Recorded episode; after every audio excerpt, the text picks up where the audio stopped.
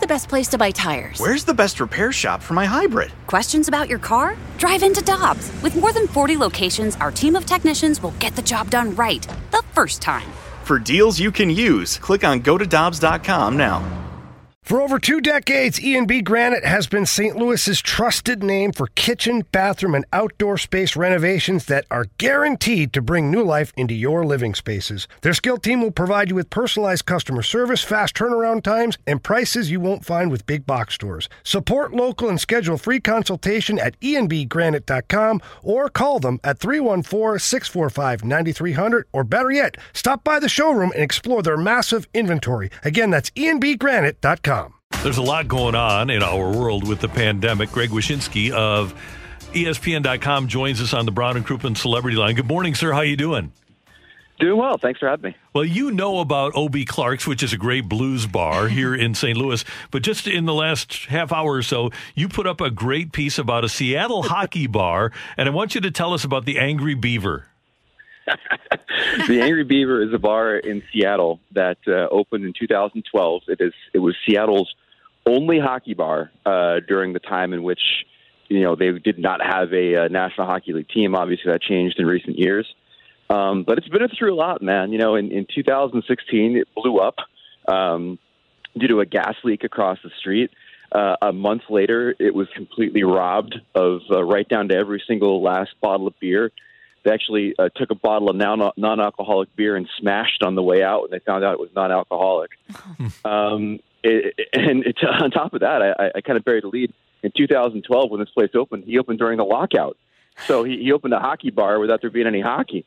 Um, and then, of course, you know, the, the pandemic hits, and, and like every small business, um, you know, the Angry Beaver in Seattle is, has been through it. And um, but a thing that's happened is hockey fans in Seattle that for years um, treated this place as sort of their their mecca. You know, they they all kind of congregated there and and met their uh, their fellow travelers to watch hockey games.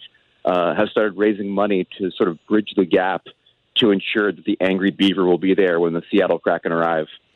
It's a great piece, and, and, I love it. And thanks for putting it up. We, we, really enjoy it. But let's hope that the Seattle Kraken does arrive, and they, they will at some point. But are we going to have hockey arriving here, Greg, in the foreseeable future? You know, it depends on what you mean by foreseeable future. If you mean by January 1st, no, I don't think so. and, and, frankly, if you talk to the teams for the last few months, they would have told you uh, that they were all sort of looking at middle of January as being the start date, even though the commissioner was very hung up on January 1st.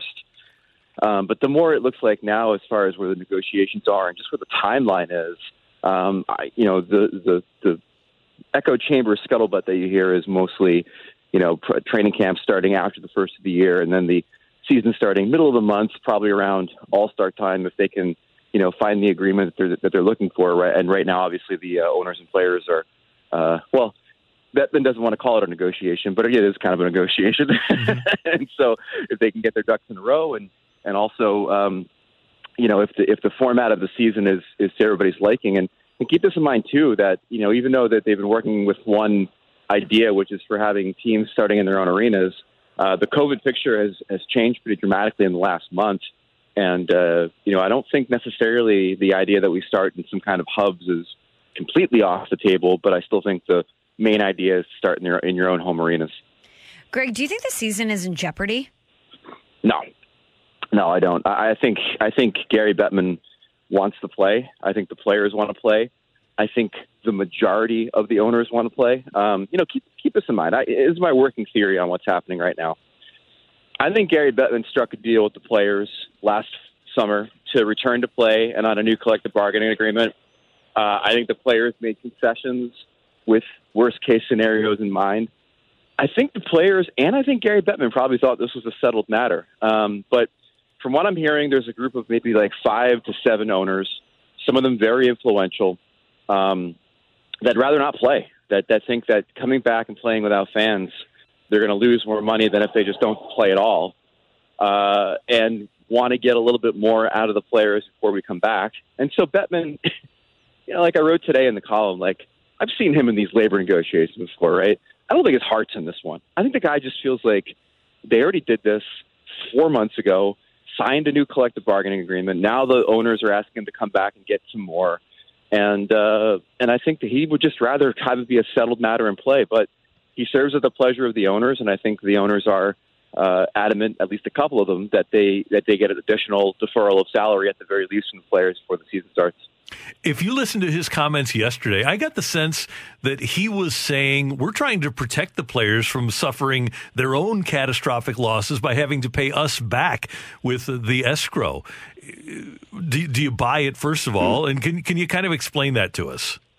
Well, I don't buy it. I mean, I know what he's saying. He's, he's saying that, you know, the no one's really sure what the conditions are going to be, and, and it could be an even bigger payback at the end of this deal than they anticipate. But here's why I don't buy it. when they when they when they negotiated this collective bargaining agreement, it wasn't done in a vacuum. It was done explaining what the best case scenarios are and explaining for both sides what the worst case scenarios are. And the worst case scenario in this situation was that they play an entire season without fans. So it's not as if they the players went into this bargaining, you know, with any surprises as as to what this season could look like economically. And and still forged ahead with a deal where you know there's a cap on escrow at 20% this season. Uh, they defer their salary until later. Um, and then there's actually a clause at the end of the collective bargaining agreement where if there isn't a 50 50 split between the owners and players for the life of the deal, there's an additional option year triggered um, where you know the players will continue to pay back their money money under this this current deal. So it, it, the, the, the foundation of the CBA for the players and the owners in the NHL remains a 50-50 split of revenue. The only question right now is, do the owners get that money back now a little bit more or later a, a little bit more? And if it's later, um, and, and if they want more deferral of salary and, and a higher, you know, escrow cap for this year, what are they going to give the players? This is a done deal. Like, let's not like sugarcoat this. They just negotiated this contract. They're coming back four months later, pretty much, under the same pandemic they signed the contract under, um, to ask for, for the conditions to change. Well, okay, that's great. You can make the ask, but now what are you doing to give? What are you giving the players to encourage them to do this? And and saying we're trying to help you out is not doing anything. Giving them interest, giving them additional concessions. Those are the things that the NHL should come to the table with versus just saying, you know, it's it's pretty bad out there, and I think you should help more because they already help more, and then they sign the contract. Greg, do you think that this could get messy between both parties? Uh, you know, I don't know. It, again, like I, I feel, I feel like time's wasting. You know, for for the for the owners on this one. You know, the, you want to get as many games in as you can in order to satisfy certain sponsorship obligations and and things like that. I think the players obviously, you know, there's always an appetite for the players to play. It's it's one of the reasons why they end up taking a loss in most of these labor situations. Um, but you have to remember one very important thing here, which is that when you have a collective bargaining agreement, the L word is taken off the table. You, the, the, the owners can't lock out the players. I mean, they have, they have a labor agreement, and in the labor agreement it says we can't lock you out, and the players say, well, we can't strike.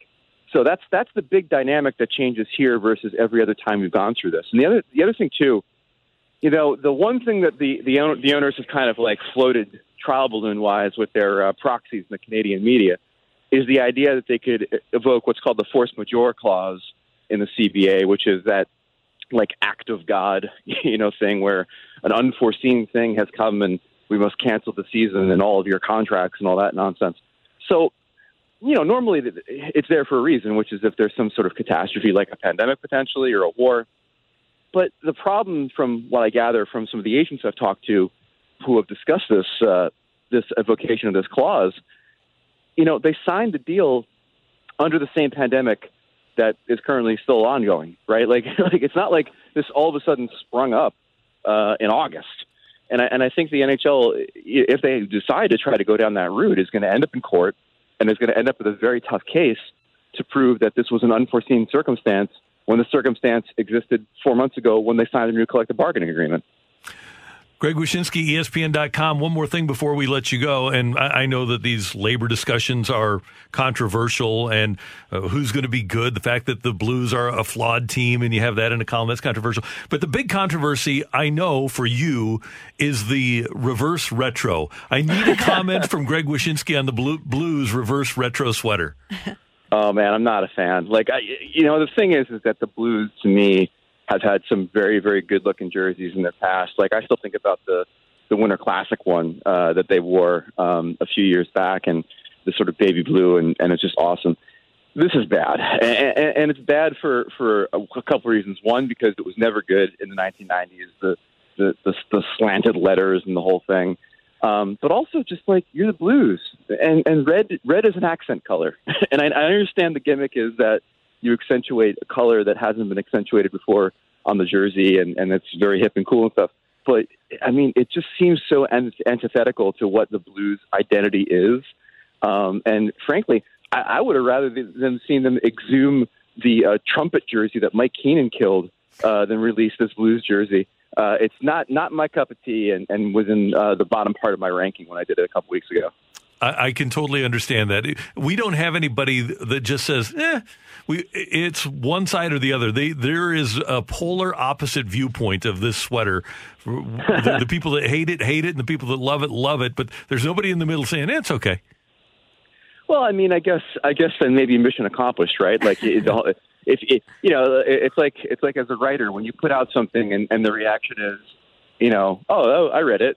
You don't want that. You, you want you want to create some kind of a an emotional reaction to the product you create, and and so if maybe that was the the goal in mind for Adidas, then they uh, they did a good job. But yeah, man, like when you're evaluating these jerseys or any jersey, you have to take in the history of uh, what's in the of what's in the rest of the closet into uh, into account. And I think the Blues have just like oodles of better looking sweaters than this one. And we should note, Greg, that Michelle Smallmon absolutely hates the Colorado Quebec jersey. I like those, oh. and you have those as number one. Michelle, what is that about? This, this, this gorgeous jersey. It seems disjointed, Greg, to me. And but listen, really? I oh. I also love the Blues reverse retro jersey. I love the retro reds because I'm a product of the '90s here, and that's the blue, the first Blues team I can remember loving. So I love it. I feel I feel like maybe your rankings are reverse retro, where you've got the bad jerseys on top and the good jerseys on bottom. Hey, you know, it's all a matter of taste, Greg. hey, it's always great to have you with us. Thanks. Hopefully, we'll uh, we'll be playing here and we'll be able to be able to talk about some hockey games soon. Oh, that'd be great. Thanks for having me. Hi, this is Chris Howard, host of Plugged In with Chris Howard. The College Football Playoff Committee made their decision on Sunday, and as much as I loathe the idea of Ohio State losing their way into the College Football Playoff, I 100% agree with OSU making it in over Bama. Nick Saban citing some hypothetical point spreads to prove his point that the Tide deserve a spot in the college football playoffs holds little substance when you consider Bama's best win is over Texas. No, the committee got it right. TCU had a great season with far more ranked wins than Bama and didn't deserve to lose their spot after playing a surging Kansas State in a championship game and Ohio State, while not playing some of their best ball later in the season, was still 12 0 until they came face to face with my Wolverines. While the college football playoff system isn't nowhere near as good as it could be, it's better than what we had. And in a few years, it will be better for all of college football. Hi, this is Chris Howard, host of Plugged In with Chris Howard. Get the latest odds and trends for every professional and amateur league out there. From football to basketball to soccer and esports, we've got it all at betonline.net. And if you love sports podcasts, you can find those at BetOnline as well. And don't forget bet online for the NHL, MMA, boxing, and golf. Head to the website today or use your mobile device to learn more. Bet online where the game starts. Grab a 30-day free trial of Live by Live Plus, and you'll get unlimited skips, commercial-free music, and all of the podcasts and live streaming events you can handle. Visit livexlive.com slash podcast one to learn more and start your free trial.